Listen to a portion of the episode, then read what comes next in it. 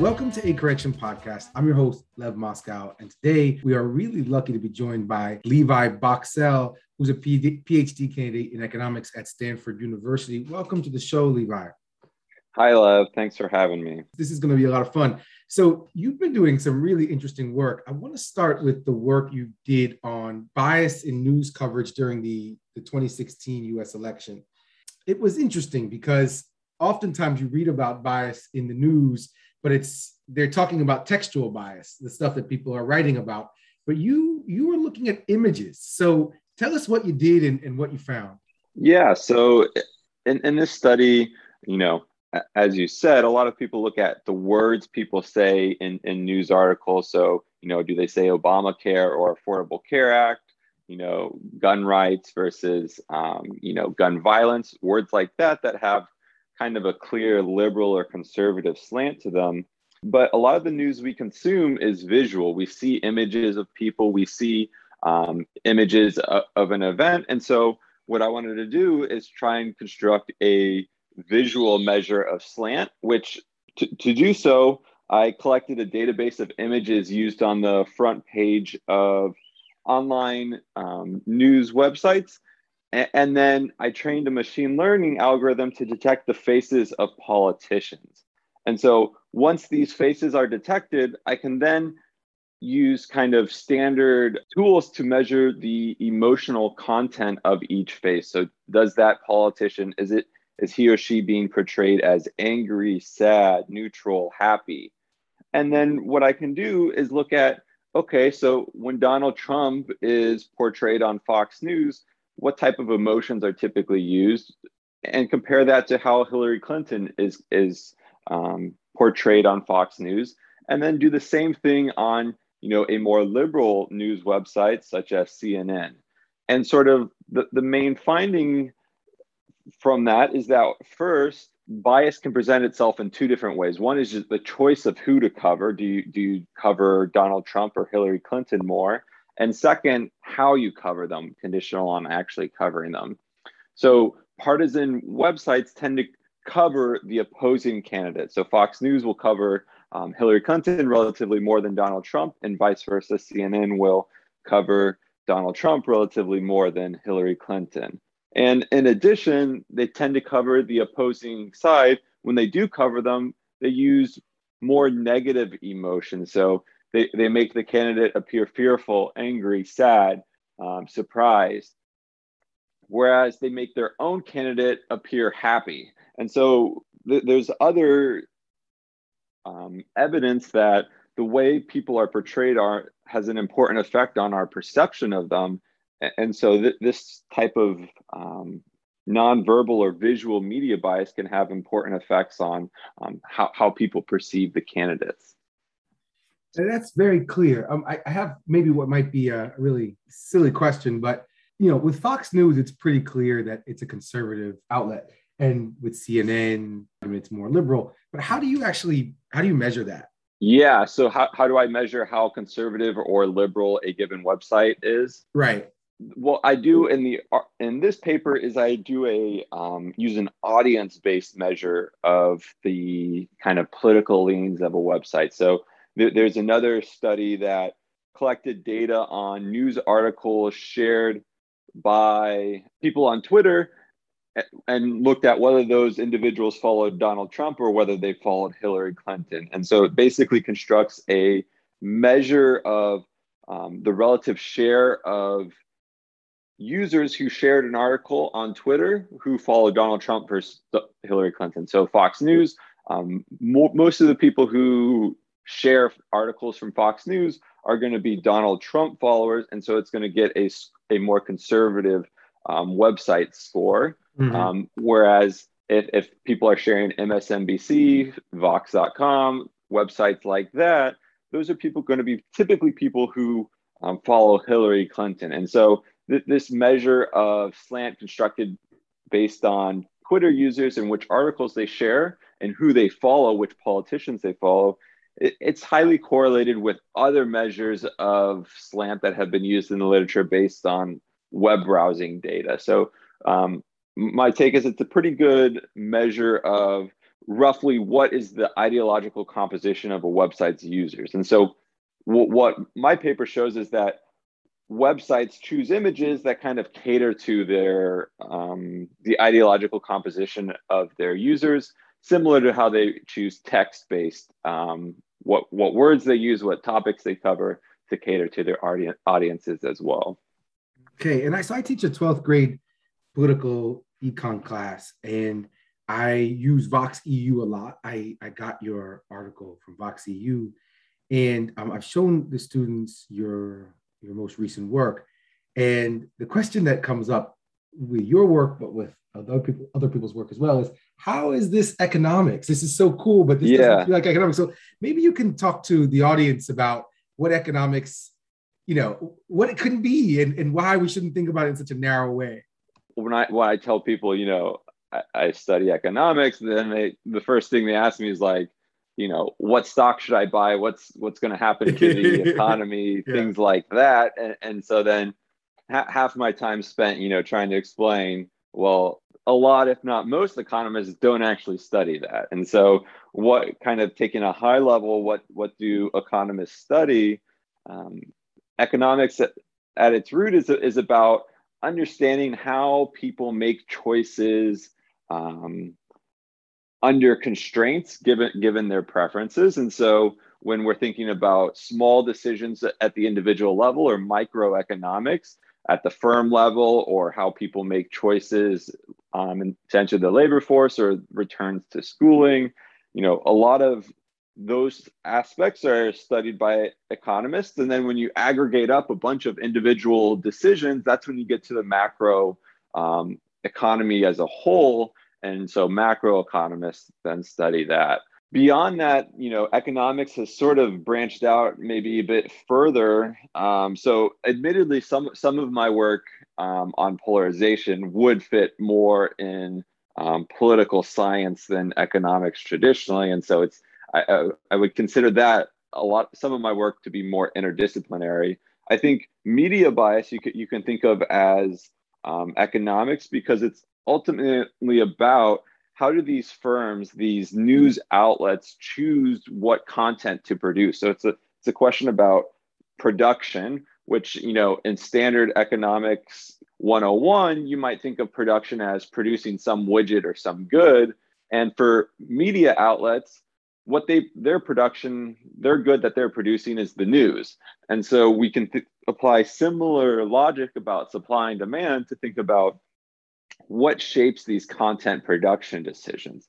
And, and so one of them is going to be demand. So you know there's there's a good amount of evidence that suggests um, news outlets cater to the the demands of their users. So um, at, at, this point it wouldn't make sense for fox news to start producing a, bu- a bunch of liberal news from mm-hmm. a from a profit maximization um, perspective because their users, th- their viewers don't want to see that. They don't want to hear that. And so this profit motive can drive a lot of these production decisions um, in, in, you know traditional good markets such as cell phones or clothes, but also in um, markets for information such as social networks or um, the media industry.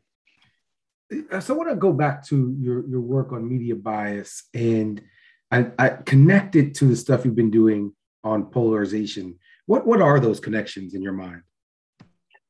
Yeah, so there's been a lot of discussion about how the media shapes political polarization, and, and you know, one narrative that you hear recently a lot is about how internet and social media driven um, kind of news can, can draw in opinions can drive polarization.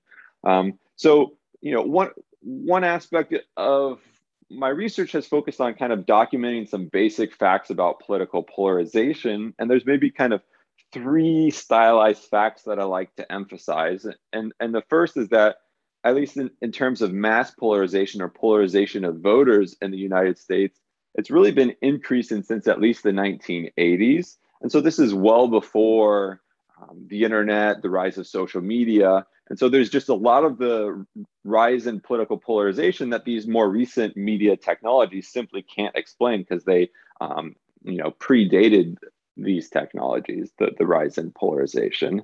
Um, the, the second kind of stylized fact is that, you know, people who are older are polarizing just as quickly over the past 20 some years as people who are younger. So the, the younger generation that tends to use these um, newer technologies at a higher prevalence have been polarizing um, the same or less quickly as older generations that tend to use more traditional news outlets such as um, cable TV. And then lastly, you know, one of the recent work that we have looks at polarization across a bunch of different, um, 12 different developed democracies in, in the world.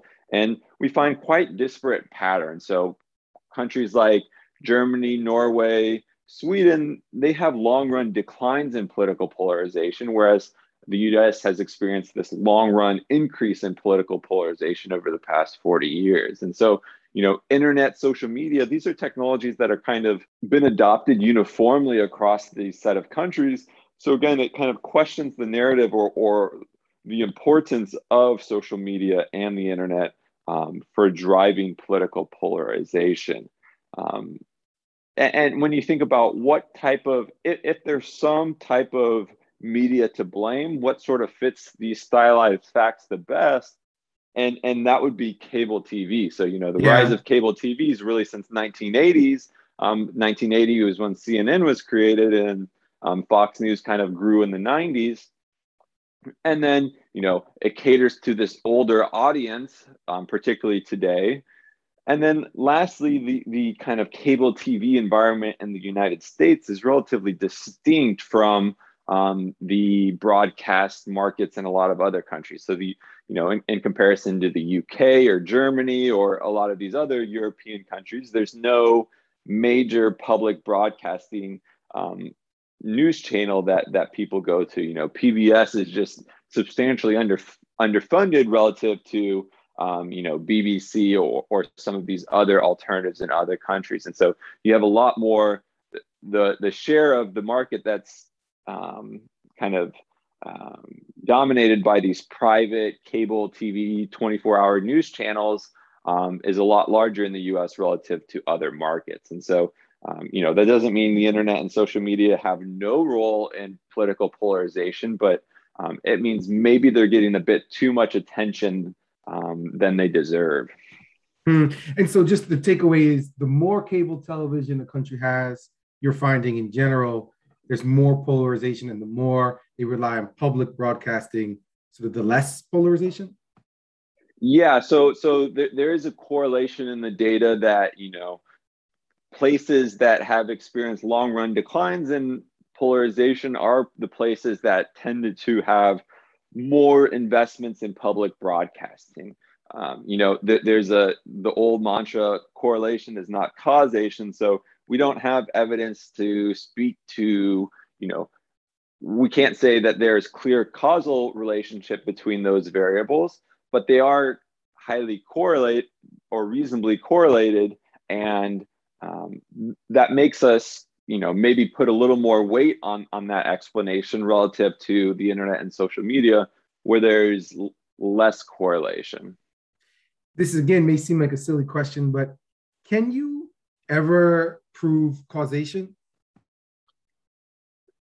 That's a good question. So, you know, in, in a lot of settings, it's ultimately up to, you know, you're going to have to make some assumptions in order to establish causality. And so, kind of the gold standard in in science and social science as well is you know a randomized control trial you you have a control group and you have a treatment group and you randomly assign the treatment to individuals. And so, you know, looking at the efficacy of a vaccine, this is what they do.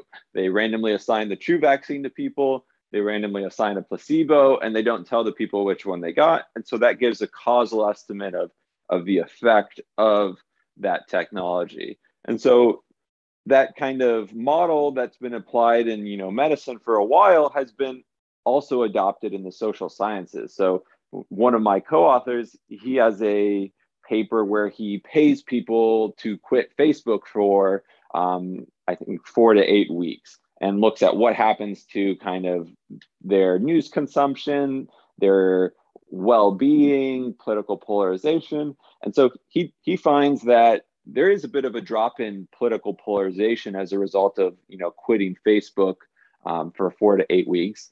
Um, you know, a limitation of these sort of randomized control trials is it's a bit of an artificial setting. So you know, quitting someone paying you right now to quit Facebook for four to eight weeks isn't really the same as mm-hmm. um, the rise of Facebook um, naturally. So you know, Facebook and the domination of internet technologies might mean okay it makes sense to cut cut the cable TV cord. But if someone's just paying you to quit Facebook for four to eight weeks, you might not go out and get cable TV. And so these substitution patterns are important to understand. And, and so that that can be a limitation of these randomized control trials.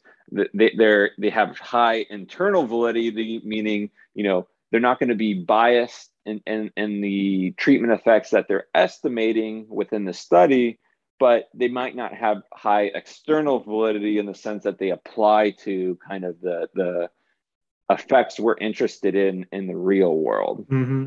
Economists and social scientists have worked on other um, strategies strategies to try and um, estimate causal effects using kind of natural experiments. But the, these ultimately require some type of assumption about about the world. And so they're they're not you know model free in that sense. I was interested in in one of your papers you talk about the role of elite polarization in sort of the impact that that has on overall polarization. When i'm looking at the, the the figure there it looks like the us is kind of way off the charts in terms of elite polarization. And you're measuring elite polarization by congressional roll call, right? Yeah. So one of the, I, I don't create a, we don't really create a new measure of elite polarization. We use some existing um, literature. Um, a, a, common way that elite polarization is measured is using roll call votes. Um, and so that's looking at how um, Republicans and Democrats in Congress vote on different pieces. Um, in our paper, we actually use a slightly different measure. We use a, a measure of kind of expert ratings of how polarized each, each country is because um, there's less consistent data on roll call voting across a bunch of countries, whereas there are um, there are data on expert ratings of how polarized different countries are. Um, and so that's what we use. But um, the most frequently used measure, probably in the United States at least, is this measure of roll call um, mm-hmm. differences. And I'm, I'm kind of curious why is it that the US is so far, why are we such an outlier when it comes to elite polarization? And, and when did that happen? Why did it happen? Yeah, that's a good question. And, and, you know, maybe there's one important distinction to make is is that you know a lot of the work I've been talking about focuses on trends. So, what has changed over the past um, 40 some years. Whereas another important difference is the level. So, you know, maybe the United States started at a low level of polarization in the 1950s. And so it has had more room to grow relative to some of these other European countries, which maybe had a higher level of polarization in the 1950s um, and, and then so less room to grow or maybe even room to to fall. And so there is some evidence um, of that in the, in the sense that um, both on measures of elite polarization and in mass polarization of voters it does appear as if the you know the 1950s was a relatively calm period in us politics. And since then we've had this quick increasing trend in political polarization that's been increasing more quickly than a lot of other countries. And so other countries have started maybe at a higher level of polarization. Mm. And so there's somewhat of this convergence that's been occurring over the, the past 40 or 50 years. And mm-hmm. so why why, you know, what caused or prompted this um, level of polarization now rather than at a different point in time? So kind of, you know, political polarization of elites really kicked off in the in the 60s, early 70s, um, and a lot of it seems to, you know, I think a common narrative is that it has to do with kind of the civil rights era and the Great Realignment. And so this is where you had conservative Southern Democrats who then shifted over to the Republican Party in association with the civil rights era. So now you're having this realignment of the parties along this racial dimension. And so there's a lot of work where, you know, the more people are aligned on, on different group identities, whether that's their partisan identity, their ideological identity, um, their racial identity, their religious identity, um, the easier it is for them to dislike those on the other side. And so, you know, it kind of seems funny to talk about a conservative Democrat at this point in time, but that used to be mm-hmm. uh, that used to be, you know, there used to be such persons. Yeah. Well, you could make the argument, right, then that that polarization that we're witnessing is a positive thing, right? Like if one of the two parties is moving to a place where it's less racist. I mean, isn't that good that the parties disagree on something, whereas before they agreed that they were both racist? Yeah, that, that's that's right. So there certainly can be instances where you do want polarization, and so you know we we often view polarization as fighting as bad, but you know there are you know there's many circumstances in history where we went to war and started you know had violent our the extent of our polarization led to violence and we view that not that the violence was a good thing but it was a good thing to do so the civil war mm-hmm. um, you know it wasn't necessarily a good thing that a civil war had to occur but it was good thing that you know many people would think that it did occur and that the polarization led to that because it, it ultimately led it to to the defeat of a um, of a bad institution. And so similar with you know World War II um, as as well. And so you know there can be positives to polarization in the sense that it can you you can have animosity to um, bad behavior or bad norms and so if, if, you know a certain side is exhibiting anti-democratic norms um, then it seems that you know many people might think polarization and animosity towards that side is a positive thing. Um, political polarization can also give the voters clearer choices. So mm-hmm. you know if if parties aren't distinguished along ideological lines then you know as a voter it can be hard to to determine who should i vote for. And so um, if, if you are a voter who has ideological preferences then having the party split along ideological lines makes it easier for you to make that choice um, of course, there are a lot of other bad things that go along with political polarization, but um, it's not all bad. Mm-hmm. And I'm, curious when you talked about sorting before, it always seems strange to me that you'd have these people who are pro choice, pro vaccine, um, more restrictions on guns, maybe into Keynesian economics. Why should those things all come together. That that feels like I mean it's I mean I live in Prospect Heights, Brooklyn. I'd say 90% of the people here all sort of fit into those categories. But why does that happen that those things come together with gravitational pull and you don't have more people who are say pro second amendment but also pro choice? Yeah, that's a good question. And I, I agree. There's there's a lot of these dimensions that you know don't necessarily have to um, be related to one another.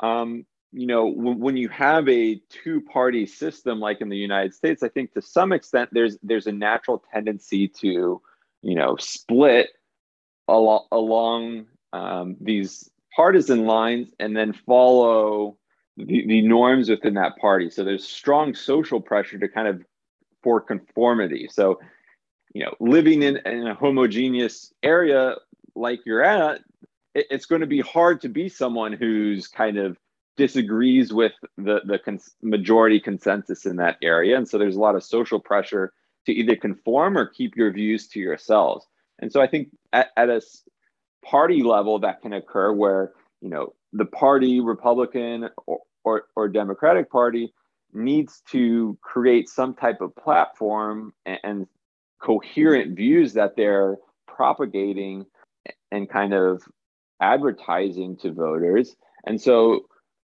once that's chosen at the elite level, it sort of trickles can trickle down to the masses and to the voters. Where I see. Um, one, once you vote for a party and identify with that party, you kind of subsume that that party's um, ideology. Um, yeah, that makes and, a lot of, and, that makes a lot of sense. Yeah, go ahead. yeah.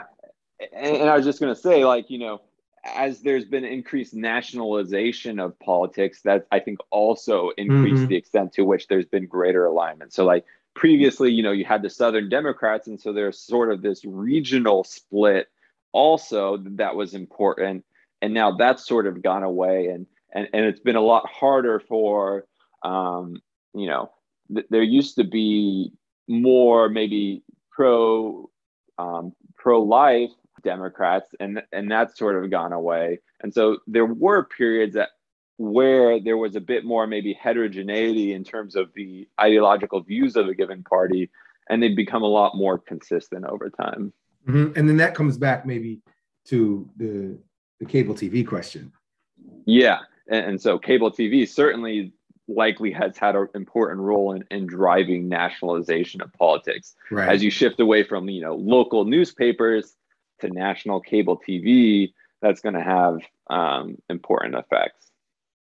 Right. I, I read a book in college now more than 20 years ago that's really stuck with me, except the title. I can't remember the title, but um, basically the argument that the author was making was with the rise of television, you have the the rise of of the right. And his argument was it's not a value judgment, but that the arguments you can make on television are, are simpler, not better or worse, but simpler because there's just because of the, the, the way that the medium works, there's less room for nuance. And so you have yes or no. So, you know, do you agree with affirmative action, Senator? You know, yes or no? Well, you know, it's a complicated question and you know, mm-hmm. yes or no. And so yes or no works better for for conservatives. And if you're talking about so why there is structural poverty, those are those are long, in-depth, complicated conversations that don't work real well for television. I know that's not the argument you're making, but as I was reading your work, I was thinking about that as well. I'm going to ask you just a final question. So, as my my dad listens to the show, he oftentimes comes away feeling pretty pretty down about the world. And um, you know, I, I've started doing this segment where the last question I, I ask the guests, what is what is the one thing in the world that you're feeling most optimistic about? So I, I posed that question to you. Yeah, that's a good question. To, to keep it on, on lines with sort of what we've been talking about, we've talked a lot about potential harms of media and media technology, but I think it's easy to forget a lot of the good that's come from media, the internet, social media, et cetera. And, and there's a lot of evidence that these technologies have substantially improved the livelihoods of many around the world, and in particular, perhaps those that are the least fortunate, those in extreme poverty that that we have a hard time even understanding here in, in the United States. And so I think there there is room to be hopeful about um, I think the world as a whole in terms of um, when, when we're thinking about you know take, taking the views off of ourselves or, or the united states. So there's been massive reductions in kind of global poverty over the past 40 50, 50 years. That's just hard hard to comprehend how, how quickly that's changed. And a lot of that's had to do with you know a lot of people in china getting out of poverty but with china's growth and development but also in other places india africa latin america you know southeast asia there's just been a lot of dramatic economic growth among these poorer regions. And some of that has been associated with kind of the rise of the internet and, and these communication technologies. Um, so not everything in the in the world's bad, you know. Um, no. You know, you know, even even if if we talk about you know race uh, kind of divisive politics, we've still made a lot of progress from from a point where you know segregation, racial segregation was the norm, and so not everything's bad there either. We've made progress on certain dimensions that most people would think are positive.